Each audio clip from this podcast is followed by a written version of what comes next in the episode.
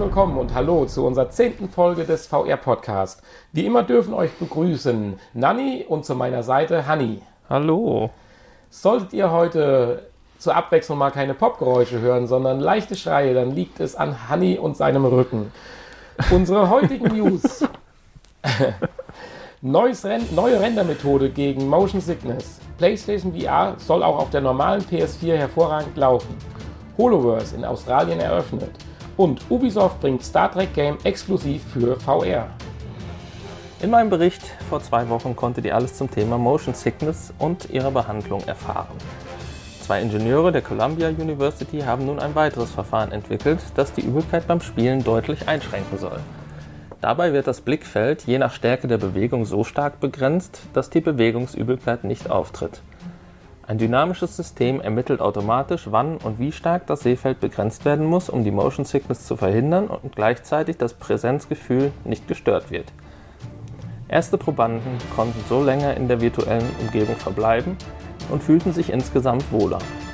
Die Einschränkung des Sichtfelds wurde von den meisten Testpersonen gar nicht wahrgenommen. Mit der offiziellen Bestätigung der PlayStation 4 Neo wurde eine Sorge bei vielen PS4-Nutzern geweckt. Was ist mit der normalen PS4? Lassen sich darauf auch zukünftig VR-Titel genießen? Laut Jim Ryan, dem Head of Marketing and Sales bei Sony, ist die Sorge unbegründet. VR-Inhalte sollen seiner Aussage nach ein hervorragendes Erlebnis auf der normalen PS4 schaffen. Weiter behauptet Jim Ryan, dass die auf der E3 gezeigten VR-Titel auf der normalen Hardware einer PS4 betrieben wurden. Insofern wird es keine Einschränkungen geben, wenn die PlayStation VR im Oktober auf den Markt kommt. In Australien hat das Holoverse eröffnet. Auf über 1500 Quadratmetern können Besucher in 40 verschiedenen Räumen in die dort präsentierten virtuellen Welten eintauchen. Die Illusion wird mittels Cave-System erzeugt. Die Besucher tragen dabei herkömmliche 3D-Brillen mit zusätzlichen Tracking-Markern zur Positionsbestimmung. 3D-Bilder werden mit Projektoren an die Wände geworfen und im Verhältnis zur Position und Kopfbewegung korrekt dargestellt, weshalb es sich derzeit leider noch um ein Solo-Erlebnis handelt. Auch einfache Interaktionen sind mittels Controller, den die Besucher im entsprechenden Raum ausgehändigt bekommen, möglich. Der Rundgang dauert etwa 20 Minuten und kostet 36 Euro. Ubisoft hat sein neues Spiel Star Trek Bridge Crew vorgestellt. Das Spiel ist komplett virtuell und kann mit der Oculus Rift und zukünftig mit der HTC Vive und PlayStation VR gespielt werden. Als Multiplayer kann man bis zu vier Spielern in die virtuelle Welt der Brückenbesatzung der USS Aegis schlüpfen. Die Steuerung erfolgt mit den Fingern. Auf diese Weise kann man an der Station des Schiffsingenieurs unter anderem die Schiffsgeschwindigkeit regeln, Transporte durchführen oder den Warp Drive starten. Ähnliche Bedienelemente gibt es für die taktische Station oder das Bedienfeld des Captains. Natürlich sind hierzu die entsprechenden Touch-Controller erforderlich. Der Release ist für den kommenden Herbst geplant. Ja, das war unser Infoblock, unsere vier Lieblingsinfos der Woche. Und ja, was was war deine Lieblingsnews? Meine Lieblingsnews, ja, die ich gerade zuletzt. Der vier Lieblingsnews. die letzte, die ich gerade vorgetragen habe. Ubisoft. Ein weiterer Ausblick, was VR so bringen kann. So als Spiel oder Simulation der Brückencrew der USS Aegis mit drei anderen Freunden in diese Welt einzuschlüpfen und Abenteuer erleben. Ja, das klingt spannend. Äh, was kann man denn? Gibt es Infos, was man für Abenteuer erleben kann? Nein, oder ist es eine reine Brückensimulation? Mm, da haben so wie Bridge-Bilder damals. Da haben sie sich ein bisschen ausgeschwiegen und auch der Trailer bzw. Teaser zeigte eigentlich auch nur, zumindest den ich gesehen habe, nur einige Bilder davon. Aber äh, sicherlich würde es ja verschiedene Missionen geben. Aber das Interessante finde ich schon, dass man vielleicht wirklich, wie wenn man halt den Dienst eines Schiffingenieurs hat oder Captains, dann an seiner Position die Dinge durchführt oder erlebt, die man auf dieser Position halt hat und nicht wie bei üblichen Spielen so von Position zu Position springt und äh, sondern dass es ein Stück weit Simulationsfaktor halt mit reinkommt. Könnte ich mir vorstellen, dass das ganz toll wird. Hm. Ja, ich persönlich ähm, würde ja gerne mal nach Australien reisen jetzt, nach dieser News und das Holoverse erleben. Ich weiß ja. nicht, kommst du mit oder? Ja, also mitkommen wür wür würde schon, ja. ja, ist ja schon Wahnsinn, wenn so riesen... Wollen wir uns ein Ticket teilen vielleicht? Ja, genau. Virtuell hinfliegen können wir ja. Hm. Ja, aber wenn solche großen Anlagen gebaut werden, muss das natürlich schon ein wahnsinniger Erlebnis Erlebnis sein. Ja, wahrscheinlich. Also ich finde es interessant, dass es nur 20 Minuten dauert bei 40 Räumen. Und so günstig ist der Eintrittspreis ja auch nicht. Ja, für nur wahrscheinlich- 20 Minuten. Wenn du einmal durch bist, dass du wieder nochmal direkt von hinten wieder startest. Ja, und die Technik dahinter, die ist ja auch noch relativ neu, habe ich gelesen. Ähm, ja, auf jeden Fall eine interessante Sache. Ja, ich meine, eine wichtige Info diese Woche war vielleicht ja, dass wir als PS4-Nutzer sie nicht direkt outsourcen müssen, sondern angeblich nach Informationen von Jim, Jim Ryan ja die auf der E3 zumindest gezeigten VR-Inhalte auf einer normalen PlayStation liefen, dass also dem ultimativen Erlebnis im Oktober nichts im Wege steht. Ja, ich habe von der E3 ehrlich gesagt gar nicht so viel gesehen an Bildmaterial. Ähm, kann ich jetzt gar nicht beurteilen, ob die Qualität des Bildmaterials denn gut war oder, Ich zu meiner oder so Schande mittelmäßig. ich, ich höre zurzeit die ersten Podcasts, die halt über die E3 berichten und äh, werde da sicherlich in der näheren Zukunft noch mir ein genaueres Bild von machen können. Aber man, man hat ja auch in der Vergangenheit schon ordentliche Bilder gesehen, auch von der Ja. PS4, die ja wahrscheinlich auch auf der normalen PlayStation 4 gelaufen sind und nicht auf irgendeiner Neo. Ja, man hat aber zumindest den Eindruck, dass so langsam die Befürchtungen, die ja schon seit Wochen oder Monaten existieren, jetzt vielleicht auch mal bei Sony angekommen sind, dass dann doch so eine, sagen wir mal, halboffizielle Aussage dann jetzt mal getätigt wird, wo man noch lange drauf gewartet hat. Ja, vor allen Dingen jetzt, wo äh, Microsoft mit der neuen Xbox um die Ecke gekommen Scorpio. ist und äh, ja auch VR-Unterstützung angekündigt haben. Mit Ähm, Oculus. Ich habe schon die ersten Stimmen gehört, die sagen, ich bestelle meinen äh, PlayStation VR wieder ab, Ah, okay. weil Microsoft ja deutlich mit deutlich mehr Leistung wirbt für seine neue Konsole. Für die neue, also direkt praktisch damit wir. Ja, da hat natürlich jetzt die Xbox einen Vorteil. Die sind vorher natürlich nicht im Rennen gewesen damit, dass sie VR machen wollen und können jetzt sagen, hier ist unsere neue Konsole, die übrigens viel besser ist, aber für VR äh, speziell angepasst. Und das kann natürlich Sony so ohne weiteres jetzt nicht behaupten. Auch wenn es so sein wird, dass die Neo sicherlich ein besseres VR-Erlebnis bringen wird. Denke ich mal. Ja, wahrscheinlich. Aber, Aber Werbung können sie nicht so richtig mitmachen. Ja, und es wird sicherlich auch nicht so die High-End-Konsole wie jetzt die neue Xbox. Also zumindest wirkt Das- Microsoft ja schon damit, dass das High-End super mega Konsole, Aha. 4K Gaming und was sie alles da angepriesen haben. Ja gut, aber das sollten wir erstmal noch ein bisschen Zeit Allerdings ist die ja auch erst für 2018 angekündigt. Also da liegt ja jetzt noch, liegen ja noch anderthalb Jahre dazwischen. Oder zwei Jahre, bis die auf den Markt kommt. Insofern Okay. Sony wird wahrscheinlich ja doch dieses oder spätestens nächstes Jahr mit der neuen PS4 auf den Markt Ja, dann gehen. dann eher die Konkurrenz zu PS5. Jo. Schön fand ich auch, dass weiter an der Motion Sickness, unserem, einem unserer Lieblingsthemen, gearbeitet wird. Und äh, ja, Ja, ich finde hier ganz interessant, dass ja hier so eine, äh, ja, ich sag mal, äh, Komponente reinkommt, die einem so ein bisschen auch bildlich darstellt, woher die Motion Sickness kommt. Wir haben ja früher über Frameraten geredet und solche Mhm. Sachen. Äh, das ist ja mehr Kopfsache, die man sich dann vorstellt, warum Motion Sickness ausgelöst wird. Aber hier äh, habe ich ja direkt, sage ich mal, einen physikalischen Effekt in meiner Brille, dass bei Bewegungen das Sichtfeld eingeschränkt wird und einfach diese vielen Randinformationen, die man wahrscheinlich ja bekommt, die man dieses Gehirn über Jahrzehnte, äh, Jahrzehnte, Jahrtausende gelernt hat zu fokussieren, wenn man sich selber bewegt, äh, wahrscheinlich bei der Brille überfordert ist, in dem Moment äh, künstlich einzuschränken. Das finde ich wirklich interessant. Ja, ich finde es auch interessant, dass man das gar nicht wahrnimmt. Ähnlich wie Ja, die Nase, die wir ja, auch als, als Mittel gegen Motion Sickness vor zwei Wochen äh, dabei hatten.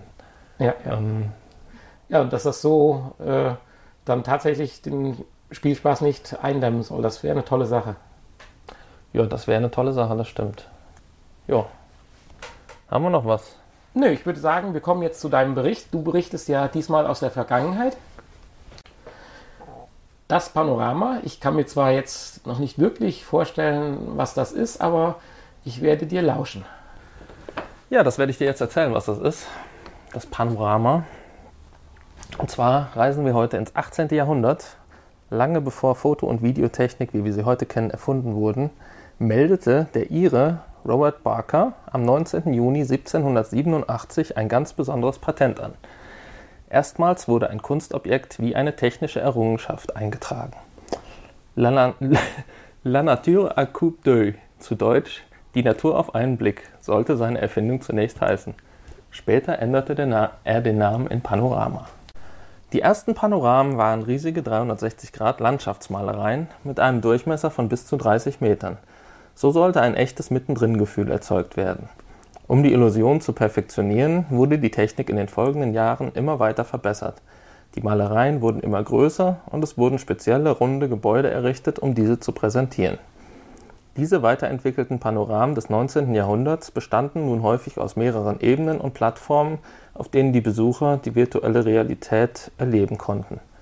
Passend zum Gemälde wurde nun auch die Umgebung in den Besucherbereichen gestaltet beispielsweise in der Optik eines Schiffsdecks, eines Sandstrandes oder einer Ballongondel. So konnten nun auch Sichtbarrieren eingebaut werden, die den oberen Bildrand verdeckten, während zugleich die erhöhte Besucherplattform dafür sorgte, dass der untere Bildrand nicht zu sehen war. Das Gemälde schien unendlich, da man keinerlei Vergleich mehr mit der realen Welt hatte. Eine spezielle Beleuchtung, die einzig und allein das Gemälde erstrahlen ließ, tat ihr Übriges und das Erlebnis war perfekt.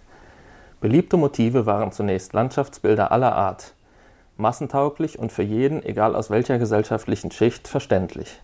Da das Panorama aber auch eine bildende Funktion haben sollte, ähnlich der eines Museums, wurden nach und nach auch immer mehr historische Ereignisse, wie beispielsweise Schlachten und Kriegsszenen, abgebildet. Das Panorama war in der Tat massentauglich und erfreute sich bis in die 1830er Jahre großer Beliebtheit. Die aufkommende Fototechnik befriedigte das Bedürfnis nach optischen Informationen jedoch deutlich besser, schneller und aktueller. Das Panorama war nicht mehr hip. Mit dem Deutsch-Französischen Krieg im Jahr 1870 erlebte das Panorama jedoch ein Comeback und hielt sich diesmal bis Ende des 19. Jahrhunderts. Erst Anfang des 20. Jahrhunderts wurde das Panorama dann fast vollständig von neuen Medienformen verdrängt Heute kennen die meisten den Begriff Panorama wohl eher aus der Foto-App von ihrem Smartphone. Aber auch Panoramen wie die des 19. Jahrhunderts finden wir noch heute. Beispielsweise laden die sogenannten Panometer in Leipzig und Dresden mit regelmäßig wechselnden Motiven von verschiedenen Künstlern und mit Bildern und Gemälden aus allen Bereichen in die in der Mitte der 2000er Jahre umgestalteten Gasometer zu einem Besuch ein. Mit einer Fläche von 3286 Quadratmetern befindet sich in Leipzig derzeit das größte Panorama der Welt. Das älteste noch erhaltene deutsche Panorama aus dem Jahr 1903 befindet sich in einem eigens dafür angelegten Gebäude in Altötting und stellt die Kreuzigung Christi dar. Ja, das war die kurze Vorstellung. Nanni, könntest du dich für so etwas wie das Panorama heute noch begeistern oder doch eher für die Weiterentwicklung, die zuletzt vermehrt aufkommenden 360-Grad-Kinos oder unserer News von heute. Mhm. Ist ja auch im Prinzip so was ähnliches. Ja, äh, schwierig zu beantworten. Das Holoverse, mir fiel gerade der Name nicht ein. Für das Erlebnis eher nicht. Da würde ich sagen, übertrifft natürlich die neuen Möglichkeiten ist um ein Vielfaches. Aber um die Technik oder mit dem Hintergrund, dass das was aus dem 18 ja nicht 18. Jahrhundert, aber 1800, also 19. Jahrhundert ist, äh, natürlich sehr. Also wenn man jetzt wirklich mal noch so eine authentische Stätte äh, besuchen könnte und insofern wäre auch mal meine Frage da in, wie hieß das, Bad Göttingen? Nee. Altöttingen. Altöttingen.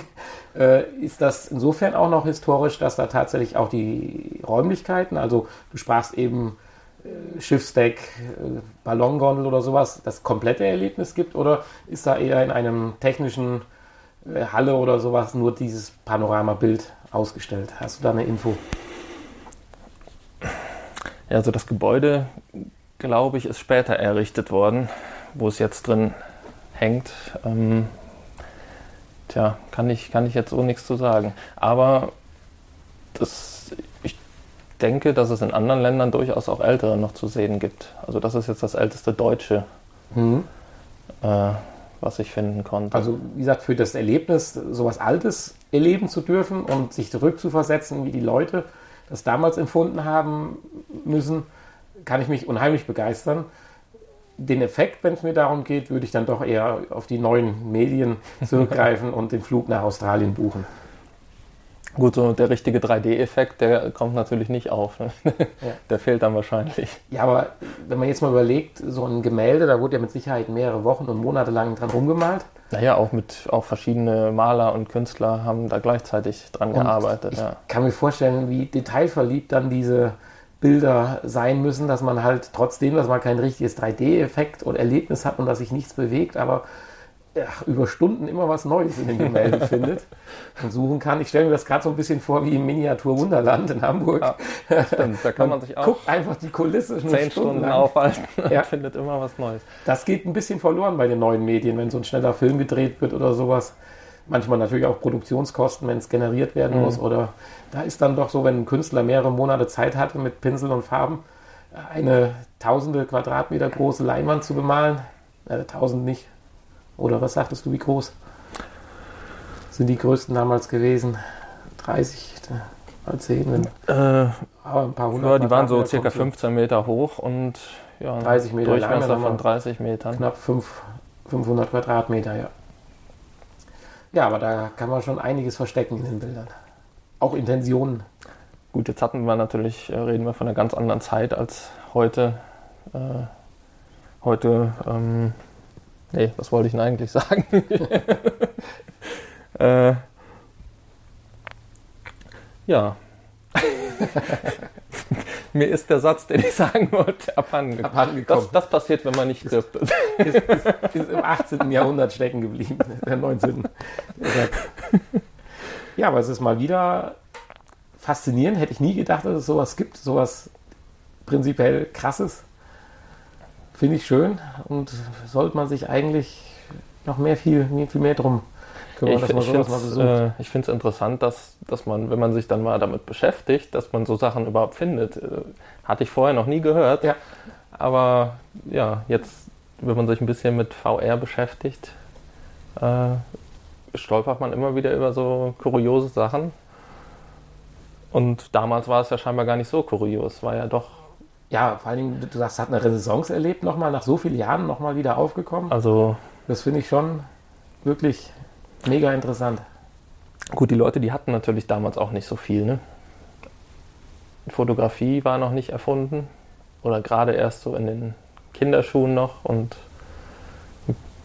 Videotechnik ja sowieso nicht. Höchstens noch Theater. Hm. Ansonsten gab es ja eigentlich nichts. So Mediales. Mediales, ja, ja. ja. Ja, das war prinzipiell die Vergangenheit.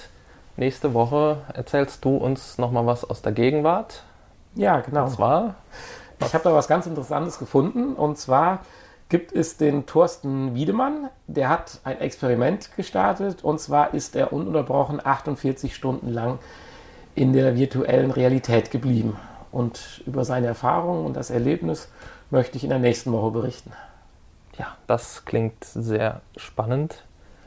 Vielleicht ganz kurz, der Thorsten Wiedemann ist der Gründer des Berliner Ingame Festivals Amaze. Aber dazu nächste Woche mehr. Ja, sagt mir so jetzt auch noch nichts. Aber ich bin, ich bin gespannt.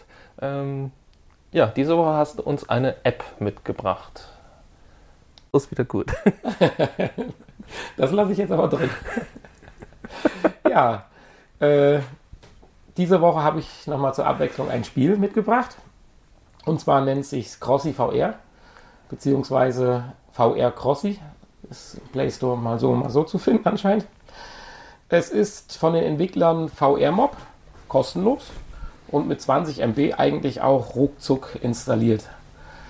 Es hat nur 3,6 Sterne bekommen oder zurzeit. Liegt, glaube ich, maßgeblich auch daran, dass es bei einigen Spielern bzw. Systemen zu Problemen bei der Steuerung kommt. Das kann Hanni auch berichten gleich. Äh, es braucht keinen Controller. Man benutzt eigentlich nur die Tasten, die man am VR-System selbst hat. Äh, ja, das, der, der Name des, der, des Spiels, äh, Crossy, ist eigentlich auch schon so ein bisschen Programm des Spiels. Es lehnt sich so ein bisschen an den ganz, ganz alten Klassiker Frogger an. Und jetzt dürfte eigentlich jedem klar sein, worum es sich handelt. Man muss eine Straße überqueren. die Grafik ist sehr, sehr einfach gehalten. Ist die Autos, LKWs, Lastwagen und Züge, ja, ich will jetzt nicht sagen Klötzchenbauweise, aber geht so ein bisschen in die Richtung. Aber es läuft sicherlich dadurch auch recht flüssig und mit meiner Meinung nach nicht vorhandener Motion Sickness. das Ganze ist ein Level natürlich. Der Schwierigkeitsgrad erhöht sich. Also man läuft praktisch über eine endlose Straßenkreuzung, immer wieder unterbrochen durch Grünstreifen oder Gehwegbereiche. Aber es ist jetzt nicht so, dass es jetzt die nächste Straße schwieriger wird, sondern man geht, kommt immer zur nächsten Kreuzung, Kreuzung und so weiter. Und die Autos werden schneller und dichter. Ja, und das ist im Prinzip das eigentliche Spiel schon. Mehr ist es nicht. Ich kann mich auch innerhalb des Spiels ein bisschen seitlich links, rechts bewegen, weil ab und zu habe ich ein paar Hindernisse auf meinem eigenen Grünstreifen oder auf meinem eigenen Ruhestreifen, der mir die Sicht nimmt. Dafür sind vielleicht auch die, ist auch die Sprungfunktion vielleicht da, kommen aber gleich, denke ich, im freien Gespräch zu. Und das Spiel lebt eigentlich so ein bisschen vom Suchtfaktor. Nämlich so viel wie möglich Straßen zu überqueren. Es gibt dann immer einen Punkt, es gibt einen Highscore, der wird gezählt und auch verbucht, so dass man sich eigentlich mit einem Freund oder wie auch immer ganz gut betteln kann. Das habe ich auch getan. Und naja, je später der Abend wird, desto schwieriger wird auch das Spiel. äh, ja, insofern habe ich es mal als nettes Partyspiel oder eher als Gimmick abgetan. Also wenn man jetzt mit normalen Gesichtspunkten rantreten würde, Grafik, Sound, Story, Erlebnis und so weiter, dann bekommt es mit Sicherheit auch noch nicht mal 3,6 Sterne. Aber so als einzelnes VR-Erlebnis, als Gimmick, kleines Spiel, finde ich es eigentlich lustig, weil du bist ruckzuck im Spiel und kannst dich eigentlich sofort, wie gesagt, mit einem Freund oder wie auch immer oder mit einem eigenen Highscore betteln und davon lebt es. Jetzt habe ich gehört, Hanni, bei dir lief es nicht ganz so gut oder du hast es erst gar nicht so richtig festgestellt, dass es gar nicht ganz so gut läuft, erst als wir uns darüber unterhalten haben. Was hast du erlebt? Ja, ich konnte eigentlich nur hüpfen. also ich dachte, das, das wäre ganz normal für das Spiel, weil ne, ein Frosch, also bei Frogger konnte man ja auch nur hüpfen. Da dachte ich, ja, ist ein Frogger-Clone, äh, kann man bestimmt nur hüpfen. Auch wenn da in der Beschreibung am Anfang äh, steht, dass man in die Richtung, in die man gehen soll, gucken oder gehen möchte, gucken soll und dann wird er automatisch gehen. Er ging aber nicht. Jo. Aber du konntest trotzdem Straßen überqueren? Ich konnte hüpfend? Straßen, ja, hüpfend. Also okay. mit, mit dem Trigger an der Seite kann man halt dann hüpfen. Das geht leider nicht so schnell, wie es gehen müsste, um nicht überfahren zu werden. Ja. Äh, ja, deswegen habe ich es nicht allzu weit geschafft. Ja, aber es funktioniert. Aber ja. scheinbar ist das nicht das, was es soll. Ja, also bei dem Samsung VR-Headset ist es so, wenn man da den Trigger an der Seite auslöst, den Knopf, läuft man tatsächlich in die Richtung, in die man möchte. Und wenn man vor einem Hindernis steht, dann hüpft man und kann über das Hindernis hinwegschauen. Drüber springen so nicht.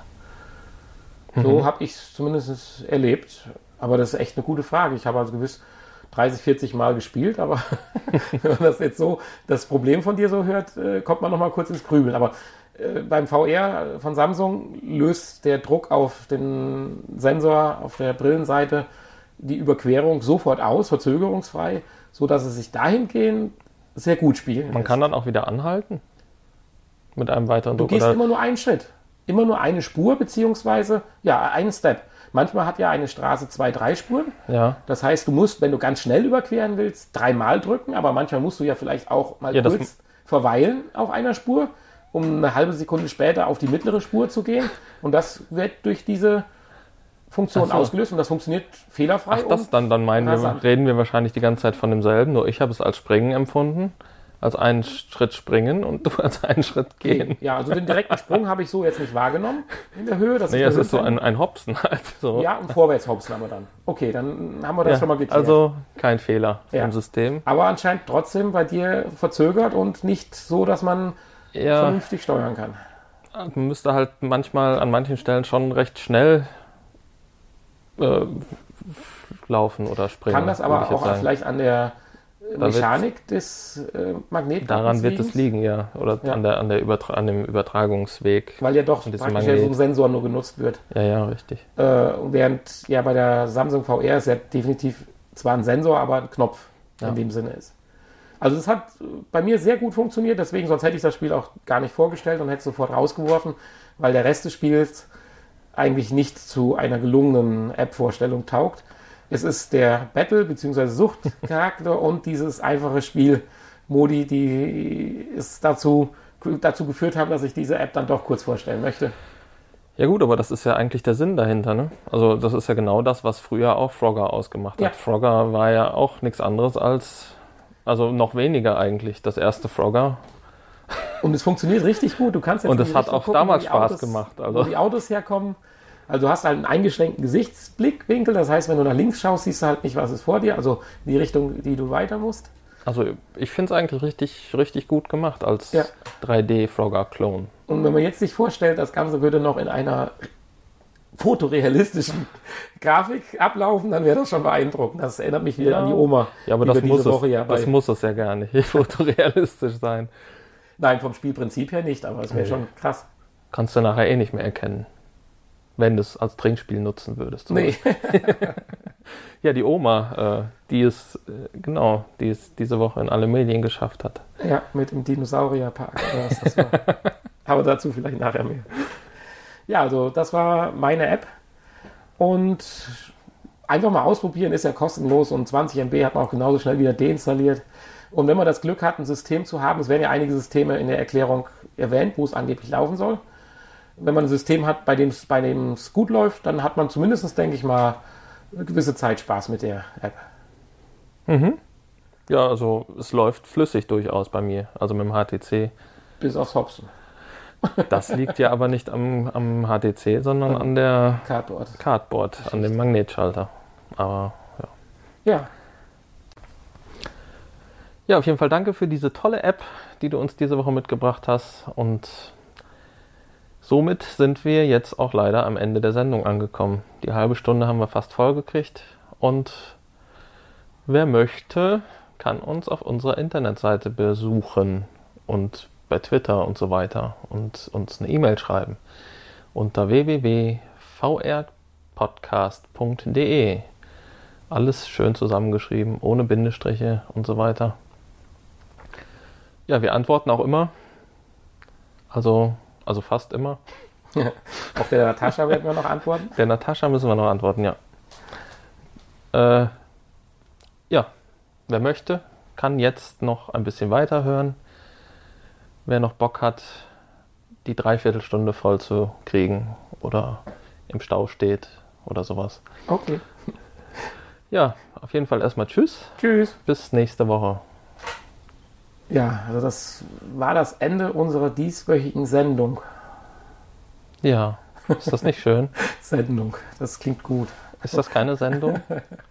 Ja, und es war auch noch die Jubiläumssendung. Die zehnte Sendung des Jahres. Hm. So, die wichtigste Info dieser Woche. Es geht dir wieder etwas besser. Ja, ein bisschen. Zwischendurch habe ich noch ein paar Mal aufgeschrien, aber das hat keiner gehört. Hanni hat Rücken. Ja, das ist das Alter. Deswegen kommt der Podcast, obwohl verspätet. Nö, später als sonst jetzt nicht. Ne? Schaffst? Also es wäre Hin? fast, fast, Ja, ja, hätten wir es etwas aufschieben müssen. ja, genau. Eventuell hätte es gar keine Folge gegeben diese Woche. Oh je. Nein, das können wir. Was auf jeden Fall verspätet kommt, ist unser anderer Podcast dadurch irgendwie. Ja, Das war ja eigentlich schon für letzte Woche geplant, aber irgendwie, dabei haben wir richtig schöne Ideen. Also, ja, und auch die Podcasts. ich hatte auch noch mal eine neue Idee letzte gut. Nacht. Äh, Muss ich dir gleich von erzählen. ja, äh, Wie fandst du unsere Jubiläumsfolge? Äh, Ja, abgesehen von den Schmerzen eigentlich ganz, ganz gut. Schöne News, schöne Themen. Ich war sehr begeistert von meinem Bericht. Also nicht von dem Bericht, sondern von dem Thema. Thema. ja, wir sollten also wirklich mal da nach Bayern fahren und uns das angucken. Ist ja jetzt nicht so weit. Also schon eher links weit, oder ja. rechts? Also eher westlich oder östlich in Bayern? Ist eher so östlich. östlich? Östlich, ja. Ist ganz irgendwo an der Grenze, Ja. an der östlichen, südöstlichen Grenze von Deutschland. Oktober fahre ich nach Österreich wieder. Kann ich vielleicht Hm. noch am Rückweg da Mhm, Stop mhm. einlegen. Ja, ich dachte, wir machen dann da einen Live-Podcast aus dem äh, Panorama. Deutschlands. Aus dem Panorama. aus der Mitte des Panoramas. Ja, Die Leiden Christi können wir dann erzählen. Die Kreuzigung. nee, aber ansonsten denke ich, auf die halbe Stunde haben wir uns langsam eingeschossen. Hm, hm, hm, hm. Funktioniert. Ja, jetzt weiß man gar nicht mehr, was man noch so sagen soll. Ne? Gespräch sagen soll. Das ist schwierig. Doch, eigentlich schon, weil Ja, hier das Thema mit der PlayStation 4 Neo und äh, Xbox Scorpio, das nervt weiterhin. Ich weiß es nicht. Du sprichst von einer Überkonsole bei der Xbox. Gut, die auch erst 2018 kommt. ja. Ob das dann so ist, ne, ist die Frage. Bei Sony weiß man ja auch noch nicht so viel. Man muss es auf sich zukommen lassen.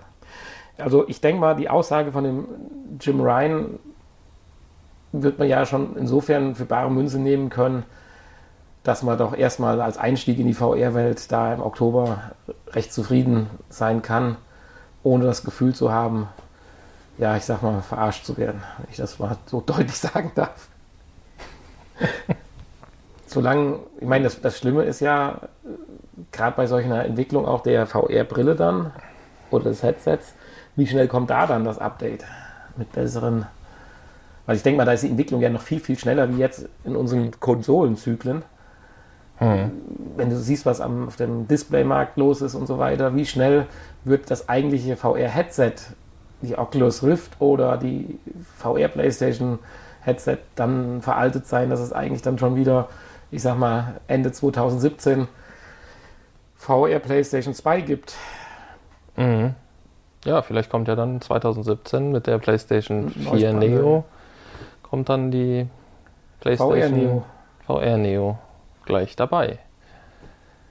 Weil da steckt ja, denke ich, auch noch sogar das größere Entwicklungspotenzial, denke ich, drin. Mhm.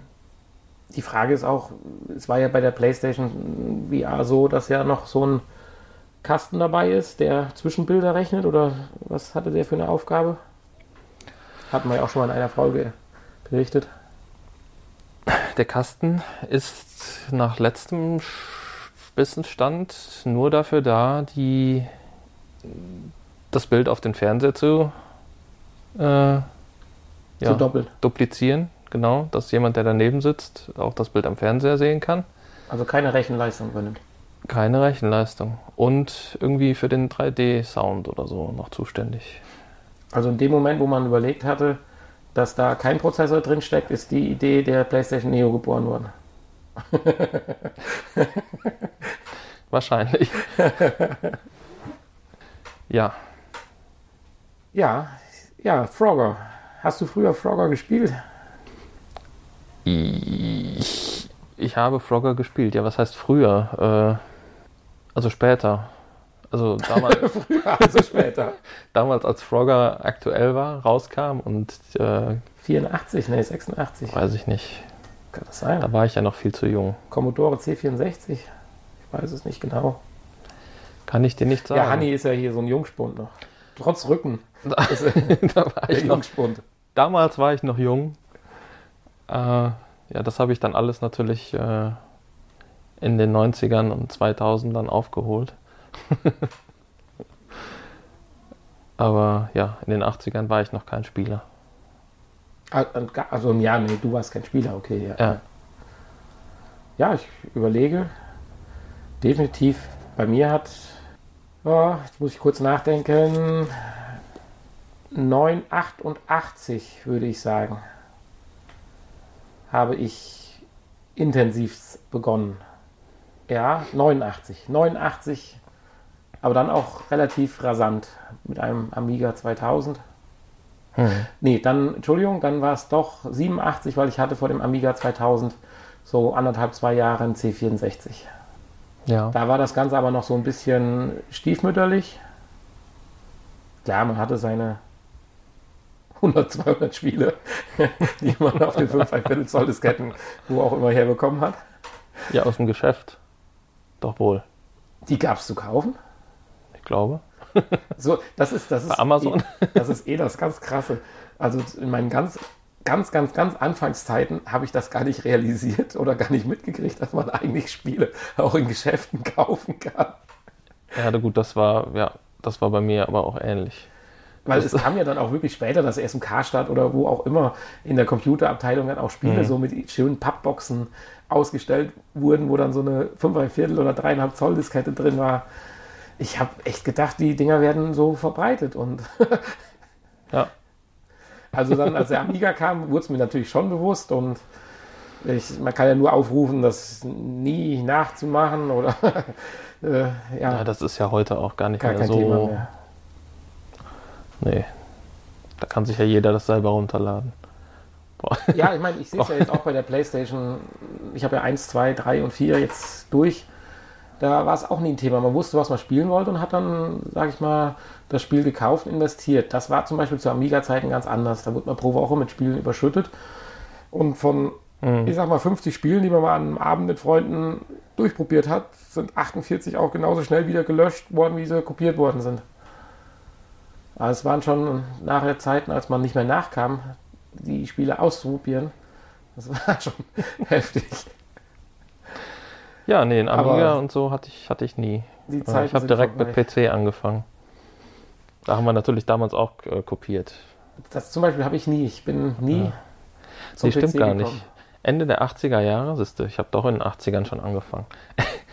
Ende der 80er Jahre, mein Vater hatte nämlich so ein äh, Atari 2600. Ah ja, nun, wenn Ja. wir so weit zurückgehen. Da äh, habe ich natürlich dann auch äh, mit, mitgespielt. Haben wir zusammen immer gespielt. Meine Eltern wollten ihren Kindern auch was Gutes tun, haben meiner Schwester und mir in das moderne Zeitalter der Konsolentechnik investiert und irgendeine Philips Spielkonsole, keine Ahnung, mit so einem Cartridge. Okay. Aber ein sensationell schönes Spiel war, man fuhr mit einem Motorrad, musste man über eine Rampe und dann über Fässer springen. Also über, in der Beschreibung hieß es, wären Fässer, es waren Punkte. Und das Motorrad fuhr oben links am Bildschirm los, horizontal nach rechts, tauchte dann eine Zeile tiefer, wieder links auf und fuhr nach rechts und das war dann so die Beschleunigungszeit. Man hatte also so gefühlte zwei Minuten Zeit, sich auf die Rampe, die in der untersten Reihe war, von acht oder neun Reihen, geschwindigkeitstechnisch einzupegeln, damit man bei der entsprechenden Fasszahl auch wieder die Landerampe ordentlich trifft. Mhm. Aber das war wirklich albern. Ja, Aber Pong war schön, also das gab es natürlich auch das gab's auch. für das Spiel als Ja. Umsetzung. Ja, wir, ich, ich hatte Donkey Kong. Das ganz alte. Ja, aber das ist doch dann schon. Äh, auf dem Atari Spielerlebnis, 2600. Ja, das, äh, aber ich war Meister da drin. Über die Fässer springen. Also du, du, Also waren auch fast, Fässer. du wurdest also fast, äh, oder wurdest du auch gecastet, castet für den Film Pixel? Nee, nee, nee. nee, nee. äh, ja, das war ganz großartig. Und Pac-Man hat man natürlich auch. Aber kein Frogger. Pac-Man ist irgendwie an mir vorbeigezogen. Ein, zweimal vielleicht in einer Spielehalle, Spielhalle, Hm. Automatenspielhalle. Sowas hat es ja in größeren Dimensionen gar nicht so bei uns gegeben. Das waren so meine ersten Erfahrungen. Bei uns war ja so, dass heute ist ja eine Spielothek oder Merkur oder wie die Dinger heißen, ja eigentlich nur noch, weiß nicht, Geldspielautomat, bin auch Jahre nicht mehr drin gewesen. Aber so, als ich dann 18, 19 war und man durfte da rein, sind wir tatsächlich so mit ein, zwei Freunden rein, um auch noch diese Automatenspiele, das war ja so Mitte der 90er zu spielen. Da gab es coole Rallye-Simulationen mit Sitzen, wo man drin sitzt. Also praktisch das, was man heute zu Hause, wenn man so einen Rennsitz hat, halt äh, leben kann, gab es damals schon so Mitte der 90er in den Spielhallen und auch schon vergleichbar mit guter Grafik. Lag natürlich daran, dass es praktisch zwei, drei Strecken gab, die absolut vorgeskriptet waren vom Prinzip her. Ja, aber es gab schon coole Spiele, also die durchaus besser waren wie das, was man dann am Amiga zur Verfügung hatte.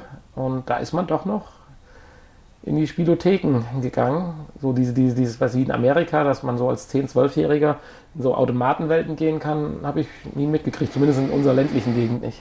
Nö, wüsste ich jetzt so auch nicht. Hat aber, glaube ich, irgendwas mit, mit, mit, mit Gesetzen zu tun, wenn mich nicht alles irrt. Mit Jugendschutz? Ja.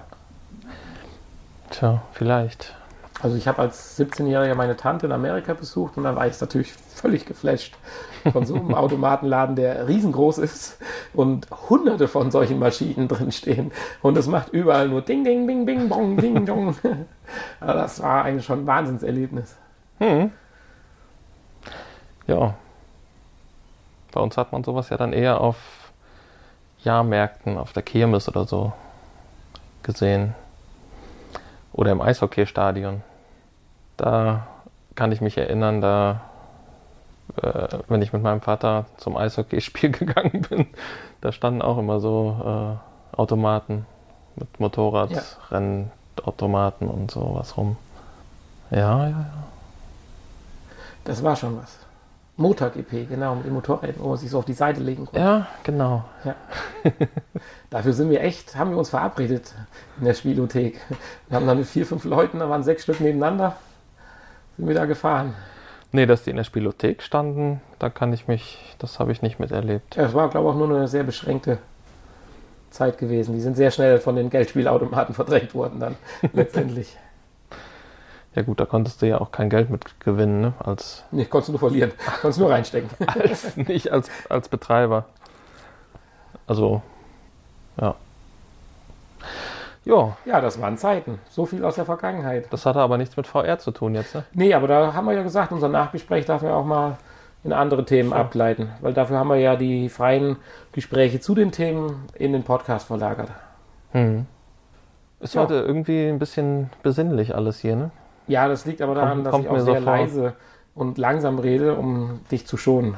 Um mich zu schonen. Das ja, ist nicht, nett. dass meine Schallwellen Ich hoffe, die Leute, die im, Körper dringen und seinen Rücken rücken. ich hoffe, die Leute, die im Stau stehen, sind jetzt nicht eingeschlafen Ja.